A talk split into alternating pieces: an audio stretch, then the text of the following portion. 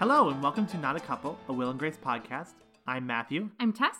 and this week we are here with season 6, episode 13 Ice Cream Balls. This is like the third time we've seen balls in a title. That's literally the third time. We actually saw that on the Wikipedia page for this episode. Fun fact all the Will and Grace episodes so far with the word balls are written by the same writer, who I didn't bother to write down. Hmm. Guess Sorry. that person really likes balls. Sorry, that person. Person who likes balls? All right, let's jump into the episode description and then we'll talk about the episode. Sounds good. Will's new client, Dave Foley, falls for Jack. Grace and Karen discover hidden money while trying to fix the plumbing in Leo's cabin. All right. So, like, first things first, I'm the realist. Drop this and let the whole world feel it. No, but real thing is, like, I want to, before we get into anything, discuss the fact that Matthew and I stared at Dave Foley and his face and went, We know that guy. Then Where we is went. he from? Then we went through his entire Wikipedia article and could come up with nothing. I think okay, I think here's the problem. There are a lot of things listed where I'm like, oh yeah, I've seen that. I probably would recognize him in that if I'd seen that single episode. I think he's just been in a lot of shows for like one or two episodes. And so mm. like you have an impression of this person. Yeah, Like this character actor. Right, but it's like one of those things where you think that, like, oh yeah, he must have had a big role in something, and like nothing that we watched hmm was that, so it was weird. Yeah, he's Canadian. His bio is very like Kids in the Hall. He was on news radio, which Yeah, okay. we're not Canadian, so I don't think it was a Canadian show. I don't care. Point being, I don't know. This Did person Canada is, even have TV back then? I, who knows? as everyone knows, Canada is about fifteen years behind the Uh-huh. U.S. in all things. So, Right. you know, they they just got the internet. I think we decided we were going to talk about the non-Dave Foley plot first, though. we this week. did, we did. I just wanted to get that out of the way. so let's uh let's talk about Grace and Karen. So after a couple weeks where we've ignored the Leo plot entirely, the show decides to sort of address the fact that Grace is still married. This is the most roundabout way to deal with Grace's feelings about her failing marriage, and I don't know how to feel about it. I mean, the show kind of makes fun of itself in that, like, it.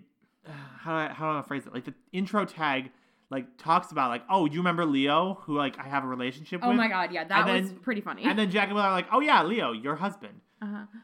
But like, it's funny because the show seems dimly aware that they are underplaying Leo considerably. Yes. And yet somehow that's not what is actually the problem. Uh-huh. Like if anything, we could be overplaying Leo more. Like Grace, every plotline Grace has should be related to her marriage explicitly, not implicitly. Yeah, and that's the thing is like this heavy implication instead of ever actually like addressing what the real problems in the Mhm. marriage are. You know, like the part where Leo was across the world, that that's a problem. Um aren't addressed. It's Yeah. just like all of these implications and assumptions are being made. I mean, this is the closest we get in weeks. Don't get me wrong. Yeah, I mean, we should be grateful for what we're getting. Beggars can't be choosers. Give me the breadcrumbs. Um, num, num.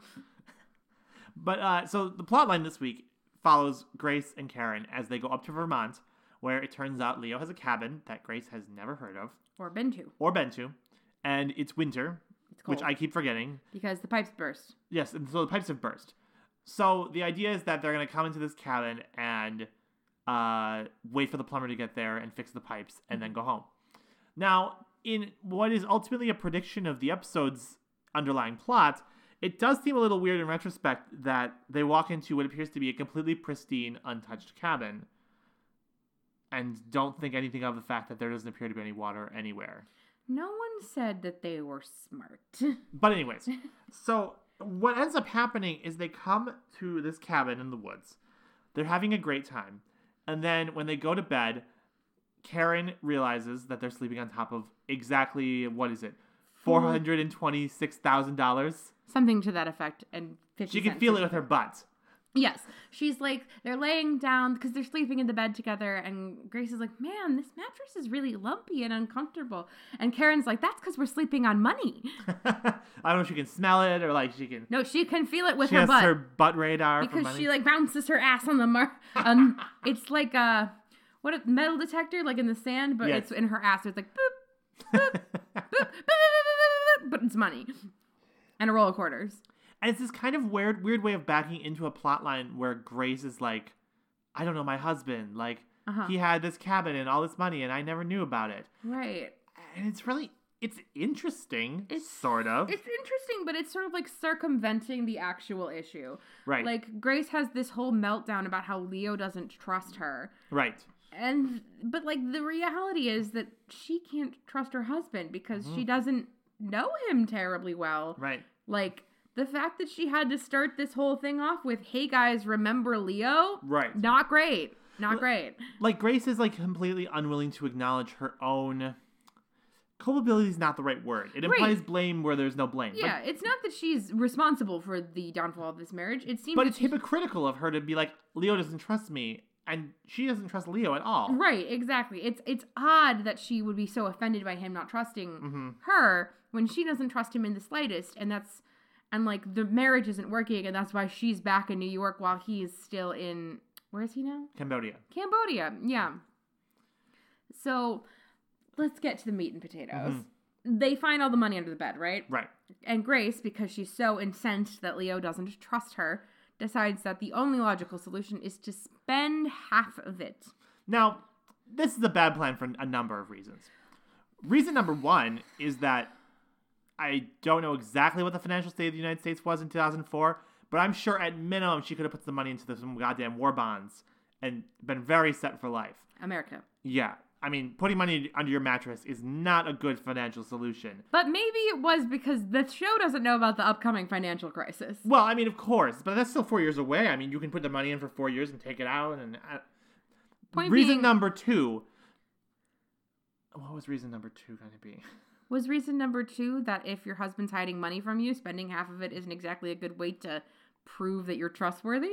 Well, that's that's reason number two. Okay, I remember reason number original reason number two, which is now reason number three, which is Leo's in Cambodia. Right. There's no time crunch on this money situation. Right. She could sit on it, literally. Literally. She could lay on it. She could think about something she'd like to buy with it. She could buy a mm. house. But no. She could buy a boat. They go to the only outlet mall in Vermont Uh-huh. and buy like 500 pairs of jeans and 60 pints of Ben and Jerry's, or vice versa. Or something. Yeah. I mean, which is funny, but like, girl, like, Yeah. it's not that cold. Right. And then, you know, Grace admits that she doesn't really feel that much better after having spent all of this money because That's because she had too much ice cream. Yeah, yeah, Her her, tummy belly. was probably messed up. She should have taken some Lactaid. um, but also, also, like again, Leo is in Cambodia, so he isn't there to react to this. She's Right. not getting the uptake that she wants of any sort of emotional reaction. And it kind of reminds me of this thing that my therapist said the other day, and we're just all going to put our hats on and go into Tess's therapy corner, where I was talking about how sometimes, um, I'm not going to name names, but sometimes someone I know uh, really, really, really seems to want some kind of attention when I'm unable to give them attention. It could be me, but in this case, it's not, right? I'm going to take the fifth on that one. um, but, and so I find it very frustrating when I'm begging this person, like, please don't demand this attention in this sort of way, in this sort of time, because I'm busy and I can give you this attention, but only when I'm not at work, things like that. And my therapist said that, you know, some people's families make it so that children are raised that any kind of attention is better than no attention at all. And the only way to curb a behavior is to ignore it. And I'm mm-hmm. beginning to think that Grace is one of those families where even having Leo freak out and react negatively is more like palatable to her than Mhm. this essentially radio silence where he's across the world. Huh. So I think part of her is thinking if I spend this money, somehow I will get the attention I crave. right. I mean, flaw in the plan is that he's not there and Right. it's not tied to any sort of bank account to alert him. But that's a great, great point. That like Grace really seems to revel in this. Um, she revels in the negativity of the, her marriage sometimes. Yeah, like because it's better than essentially the realistic state of her marriage, which is that it's apathy. hmm She and Leo don't communicate. They don't really care about each other when they're not in each other's faces. Yes. And so having at least having something negative happening in her marriage is better than the nothing that's currently happening. Yeah, their marriage is a really interesting blend of passion and apathy. Mm-hmm. It's very interesting to hear you say it like that. Because Yeah. the it's it's an apathetic marriage until like some episode plotline like kicks it into gear again. Right. It's like until relevant, the marriage literally does not matter on the show. Mm-hmm. I mean, you think about Grace leaving Cambodia in the first place. I mean, that's a situation where the marriage doesn't have any stimulating passion happening with it. Mm-hmm. So, like, she has to create an incident in an attempt to re-kick her marriage. Right. You know, it's like when you're, you know, you've got a patient on um, their coding and you've got the little electrical paddles. Like Grace keeps using the electrical paddles to reshock her marriage, and eventually, like we just got called time of death. I mean, yeah, exactly. If you can't get them back into sinus rhythm, you can't defibrillate anymore. And I don't think Grace and Leo have ever been in sinus rhythm. No. But you know who is in sinus rhythm this episode? Grace and Karen. Yes, they are. They kissed like four times. It's really intense. Okay. I mean, not hot at all because they're doing it like they're two spinsters, like tucking themselves into bed, Mm-hmm. very chaste. Mm-hmm. But And this little. it's like that. but it is cute. It is cute. Um, it's it's very adorable because they kiss before they go to sleep, but then when they wake up to discover the money, then they go back to sleep, and then you know Grace like rolls over, goes to sleep, and Karen's like, "No kiss," and so then they kiss. well, it's kind of funny because I think what they're trying to go for is they're going to Vermont, so now they're lesbians. Yes, because Due to Vermont being the first state to have a civil union. I find this confusing. I never, You find lesbians confusing? no, I've never. Or Vermont. No, I've never associated Vermont with gayness. I guess like, I guess. but I'm not an East Coast queer, so I don't know what the deal is. Well, I think the idea is it's like where you just went to be gay, like because no one bothered you because it's Vermont. Like And everyone's just like it's very just woods. Well, like you know how like wasps are all up in each other's business and they're very private at the same time. Mhm. I think in Vermont they're not up in each other's business. because they're so far apart well, that's and there's trees not that does help. Yes. and maple syrup. Yes, the maple syrup does help too. I like maple syrup. I think the idea is it's considered impolite to be up in your neighbor's business in like the Vermont, Maine, New Hampshire part of the world. I would dis invite New Hampshire to that, but again, I'm not an East Coast gay yet. But so uh, someday maybe I'll know. Um, But at least that's my cultural we'll perception know. of it. And I think the show is kind of an interesting place where it's like, I mean, as we've said about Will and Grace before, it's a very gay show that does its best to not raise attention to that fact. mhm. So it like took me more than one kiss for them to realize that this was like an ongoing thing and not Yeah. just like a weird like, oh, they're in the same bed, so they're kissing. Like, Ah, like It was I like, was like, oh, oh, like- this is like a this is a thing oh, now. oh. I like, oh, are they kissing because they're? Oh, it's because they're in. Oh, yeah. yeah, it's like it's partly because they're in Vermont, and then they have a conversation later about how they're both a bit lonely. Like, there's not even a throwaway joke where Karen's like, "Oh, we crossed the state border. Now I'm hundred percent lesbo." Like, can't you just kind of see the Will Grace writers like workshopping that? I could, except for the fact that they won't acknowledge that Karen Walker is bisexual and always has been. hey, to be fair, in this season they appear to be totally aware that she's bisexual. And then they have her come out as straight. well, I mean, you know, thirteen years later.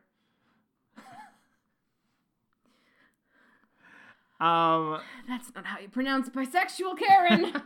Whatever. the other weird thing about this plot line is that it doesn't turn out to be Leo's cabin at all. No, okay, so that's that's like the kicker is it's not even Leo's cabin. It's Grace is so I don't know unaware of her husband's life that she actually is in a different cabin. Right. Like it's a, the plot doesn't really hold up if you think about it because they clearly got into the cabin, Yeah, which like was unlocked. was in- there a key under the mat? Like what? So yeah, it first of all they don't explain the logistics of how they ended up in this incorrect cabin. Um, so then it, it belongs to this older married couple, and it's their money that Right. Grace just you know wasted on Ben and Jerry's and jeans, and then And that's the end of the episode. That's it. They, they do not discuss the fact that she spent all of their money. She does not get shot, though she is threatened to be shot. And she certainly deserves it. She does. And uh, there's not even a throwaway line about how Karen just cleared the whole thing up by writing them a check. Like, it Yeah. just, they literally say nothing else about it. It's like, that's not Leo's cabin. Leo lives next door. And that's it. Ah ha ha ha! There's a lot of laughter, and then everyone goes It's home. not laughter. If someone spent half of my life savings, which again I would never keep under a mattress because it's wildly unsafe, Mm-hmm. but if someone did, I would in fact consider violence. Mhm. I would very much. You would go get the gun. I would get the gun. I know where my family keeps them. I don't want to know anything about them normally, but I do know where they are, and I would get one if someone spent half my life savings. Especially if it was on Ben and Jerry's and they didn't give me any. I really like ice cream.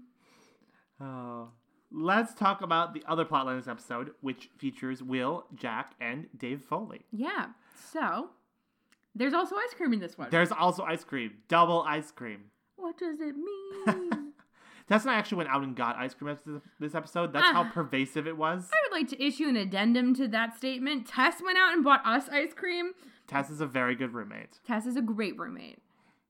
Um, so in this plot line, um, we meet Stu first. That's who Dave Foley's playing. Yes. Um, Will is working with him as a new client and is a little salty actually because he's like, "Er, I'm gay and they give me all the gay clients. And then I think Grace is like, oh, so he's not even cute, huh? And it was like, not even a little. Yeah, he's very he's very salty about it. And believe me, I can identify with that. Yeah. So he's trying to basically put together the sale of Dave Foley's business. Yes, he's like an inventor. He like invents things in his garage. It kind of comes across as like a ShamWow style company. Yeah. Like he Um, created OxiClean or something. Right. And so he wants to sell his company, which is great. I mean, you know. Yeah, he's like, I'm selling out. I want to. I want to have that sweet, sweet money. Yep.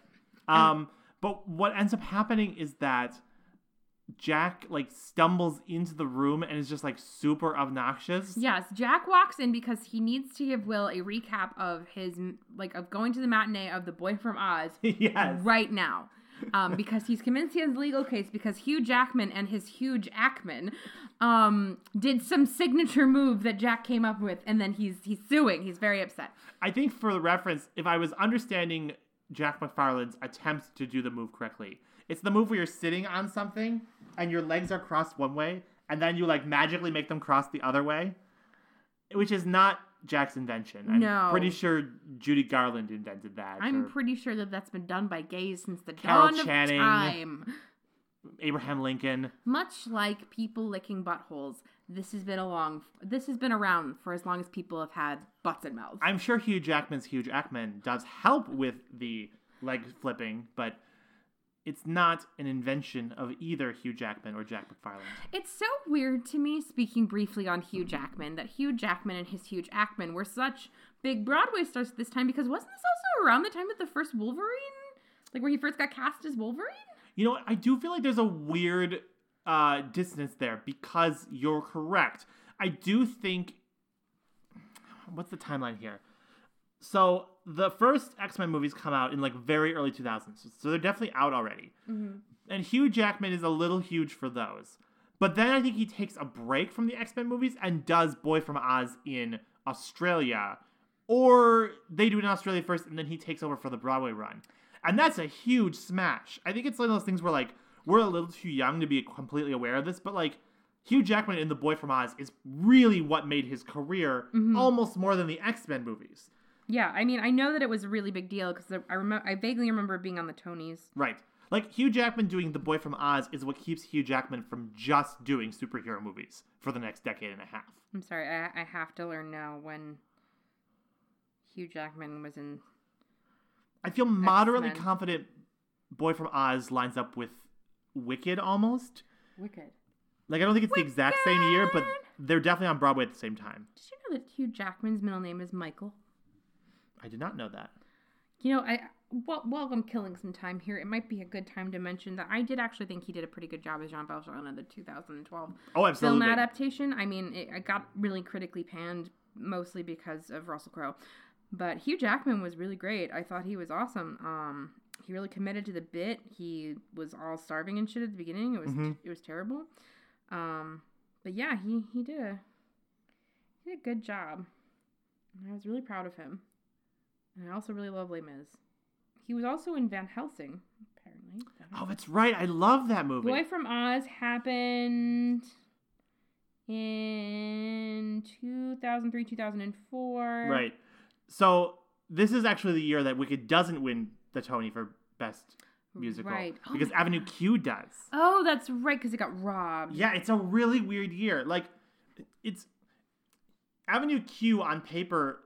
To digress slightly, looks like a really amazing Best Musical win. But I think now, like That 15 shit years later, aged like milk. yeah, like 15 years later, I mean, it's up against it's Avenue Q, The Boy from Oz, Caroline or Change, and Wicked. I mean, first of all, that's got to be one of the most stacked Tony Best Musical lineups in modern history. Yeah. And all three of those other musicals have held up way better than Avenue Q.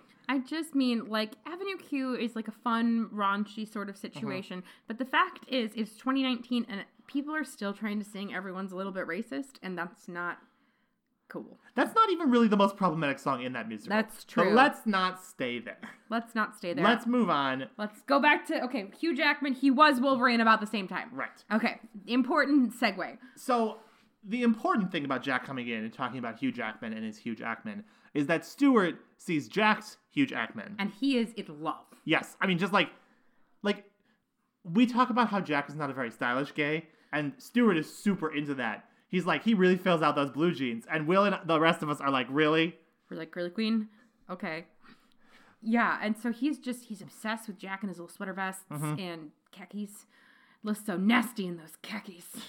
And um, he's like, Will, you gotta set us up. And like, it seems like this should be easy, and somehow it's not. I feel like this is one of many times in which the show has presented someone pimping out their gay friend for career Mm-hmm. reason and they never bring up that this keeps happening and like was this common in like 2004 did people know so few gays that they would pay their gays to go out with other gays for careers Well, I mean, it's very common for the straights to have match up their gay friends with their other gay friends. yes i know because it's like oh you two are gay well what do we have in common Right. I mean, it, it makes sense as you're gay Well, I mean, if you think about it from a meta television perspective, like literally on most shows, you only have one gay character. So as soon as another gay character enters the mix, Obviously you they are have to pair them up. Right. Like from a meta perspective, it makes sense. yes so will pays jack with an old chapstick and 74 cents Which to me hardly counts as paying, but, I'm you not know- unemployed. But you know, Jack is also a student nurse right now. He probably needs the money.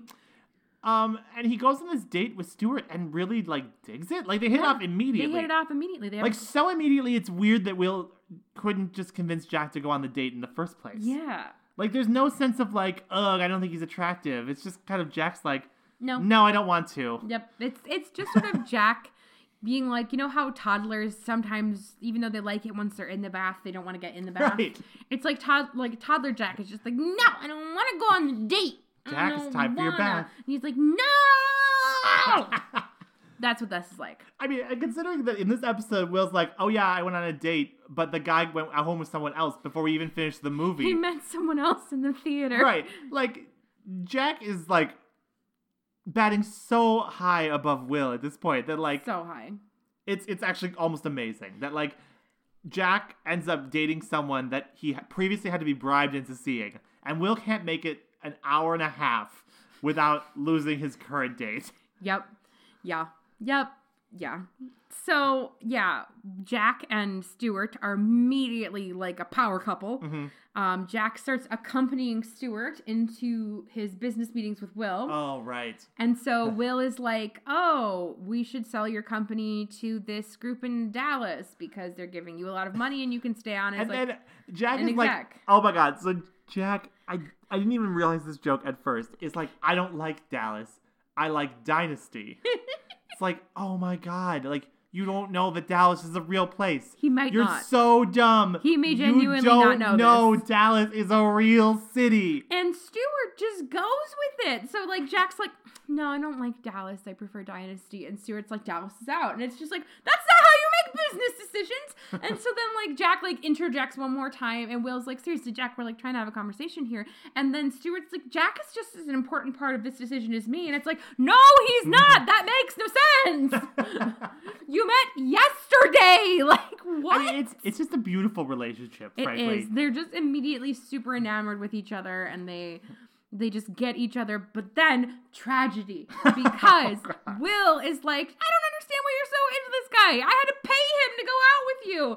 And then he's like, he had to pay you to go out with me. And he's like, how much did he pay you? And he's like, 73 cents in an old chapstick. And he's like, How could you? like, that's the thing? Like, Like the, thing that I love about Stuart as a character is he's just as like dumb and petty and weird as Jack. yes, he's equally kooky. Yes, like they match so well that like the comedy is it like writes itself. It's amazing. Right, it's just the two of them together in a room is super fucking weird and it's really funny. And it's sort of funny to watch this because, you know, we watched the revival, so we've seen now Jack is married to a Stefan. And it's kind of funny the two major relationships he's had in the revival, he doesn't quite click in the same way as he does with Stuart. And uh spoiler alert, so close your ears or take out your headphones for a brief moment. Not you, Matthew, I'm gonna tell you. Stuart comes back. He's not just a one-hit wonder. Yay. Yeah. Excited. Yeah, so we get to see more of Stuart in the future. But um, because it comes out that Jack only went on his date with Stuart because Will bribed him with chapstick, um, they break up. And it's tragic and it's very sad. And so Will comes back to his apartment to see Jack, like, so, sort of sadly and forlornly, like, cleaning up at Jacques. And eating ice cream. yeah, he's just like eating ice cream, and Will had been eating ice cream in the beginning of the episode, and, and Jack's just eating it sadly, and he's kind of got some on his face, and he's just like, "How much do I have to eat before the sad goes away?" it's just like really, really sad. it is, and Will's like, "A lot." Like, Is this the first time we've seen Jack have like a real relationship on this show in the original kinda. series? Yeah, it's sort of like Jack normally. Like, I mean, he married Rosario, of course. Yes, but like other than that, like this is this is the first time we've actually seen him properly have like an emotion Yeah. about a boy. It's really sweet. It's like by being a student nurse, he's resuscitating his own heart. He's defibrillating it. Defibrillating? Is there an R in there? I just want to hear you keep trying to say this word. Ferrero Rocher. Fuck off. But it, I mean, it has a happy ending. They get back together. They're boyfriends again. Yeah, Will apologizes. yeah, It's it's just it's just really cute. it is really cute. I And like it a lot. It's nice to see Jack like actually like happy hmm like again i really do think student nursing has done wonders for his empathy and his compassion for other people I mean, none of that's coming on on camera, but like we're inferring like, it really well. we're inferring it because he does appear to be experiencing more human emotions on his own side so he's moving further and further away from like an official diagnosis of like sociopathy Well, and what's interesting is that for whatever reason, it seems like Jack and Karen have had slightly less scenes together this Yeah. season, and I think that helps too. Like when Will and Jack are in plot lines together, Jack is more of a well fleshed out person. It's true. When he's playing token gay, it sort of seems like Jack likes to play token gay Mm-hmm. and kind of plays that up a bit. Or, and I don't know if that's an intentional writing choice or, Right. or what's going on, but we'll just pretend that he's a real person and that he's doing this intentionally. Mm-hmm. Um, but when he's with Will, because he doesn't have to be like the gay one, it sort of Right. seems like he's a little bit more available to have bigger and stronger emotions. And this has kind of been a pattern throughout the show. Mm-hmm. Um, we re- like if you remember back in season one, there was that whole plot about Jack being kind of like too gay for Will sometimes, Uh-huh. and like that was a really big deal, and they had like a big emotional conversation. And I don't think that would have happened if like one of the girls had been there. Right. Well, and the other thing too that's kind of funny in their relationship is that when they're interacting in later seasons, it seems like Jack kind of acts like Will is the really gay one. Yeah, And it's like like Jack has this like inflated self image of him as much more butch than he really is. which is so funny. and it's absolutely delightful. Like Jack is sort of like that aging twink at the bar who Mhm. never really realized that he stopped being a twink. right. Like he's just still. And we've definitely seen that a lot lately. Yeah, like, I mean, he's he's still trying to twink it up. right, like literally last episode he's trying to become like someone's boy toy. And in this episode he becomes someone's boyfriend. Yeah, Like boom, growth. growth. It's beautiful. It is beautiful. So all right, I think that's all we have for this week. Yeah. Um. Tess, will you tell them where they can find us on social media All to learn more? Yes, let's talk about social media. If you want to find us, our primary social media account is our Twitter page. We are at Not a Couple Show, but you can also find us on Facebook and on Tumblr, and we have an email address, and that email address is notacouplepodcast at gmail.com, where you can send us a private message. And if it's weird, we'll read it on air. We haven't gotten any yet, so But if it's weird, we will read it. yeah, but we haven't never gotten a weird thing. But if we did get a weird thing, we would totally read it. Please send us a weird thing. We want a weird thing. Send us gay porn, but not like actual gay porn. Maybe like erotica. Okay, maybe just send us something weird that isn't erotic. I want dicks in my mouth. If you ask for dicks on the internet, Dicks! Gimme. all right, everybody, that's all we have for this week. Thanks so much for listening. I am Matthew, I'm Tess. and this has been Not a Couple. Bye bye.